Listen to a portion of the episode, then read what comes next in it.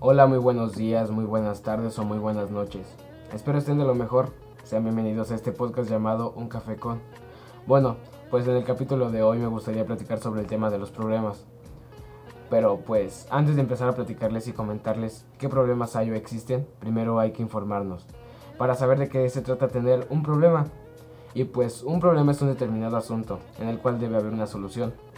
Eso se trata de alguna situación que nosotros tengamos en nuestras vidas diarias.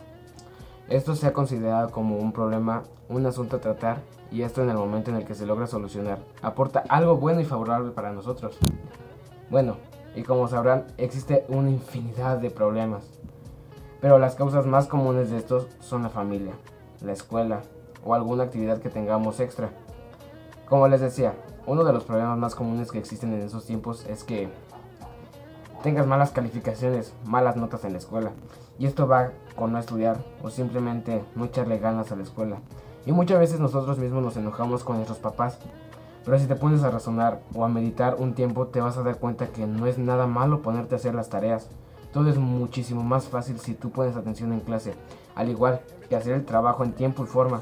De esta manera tú no vas a estar presionado pensando si vas a reprobar o no, y tampoco te vas a andar preocupando sobre qué dirán mis padres, mi familia, y todo eso se debe de pensar. Afecta tu orgullo, y te voy a decir por qué lo afecta, porque en esta época todos somos muy sensibles y todo nos afecta. Como por ejemplo, al escuchar que tu familia se decepcione de ti por tus calificaciones, o tu comportamiento te hace sentir mal, lo aceptes o no. Por eso es mejor hacerlo y estar en paz con tus padres y familia. Pero lo más importante es estar en paz contigo mismo, porque si no estás en paz contigo mismo, menos con los demás. Y bueno, pues otra de las cosas que suelen pasarnos mucho, y nosotros como adolescentes creemos que son un gran problema, son los permisos. Pues como estamos en la época donde queremos estar lejos de la familia o simplemente salir y conocer, estar lejos de la casa, queremos explorar nuestros alrededores.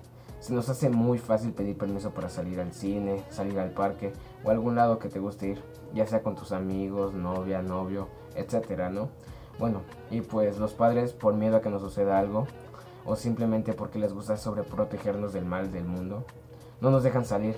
Y pues esto genera que los adolescentes piensen que sus padres no confían en ellos y simplemente no los quieren y solo les gusta tenerlos encerrados en su cuarto sin salir. Pero la realidad es otra, ponte a pensar. Ellos nos aman tanto que no les gustaría que nada malo nos pasara. Pero claro, a medida que vamos creciendo, van creciendo los problemas. Eso es algo simplemente cierto.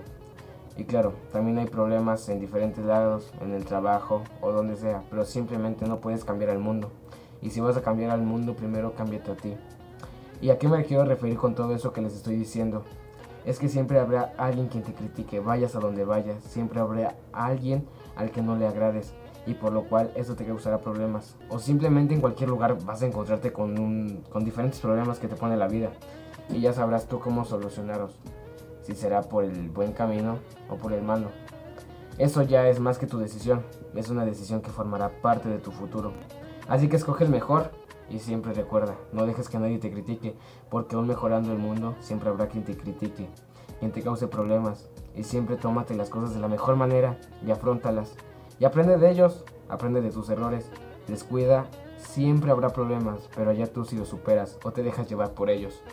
Y bueno, pues eso fue todo por el capítulo de hoy. No olvides seguirme en mi canal de YouTube y puedes escuchar mis podcasts en Spotify, Apple Podcasts, Google Podcasts o donde te haga más cómodo para ti. Nos vemos en la próxima semana. Adiós, eso fue un café con.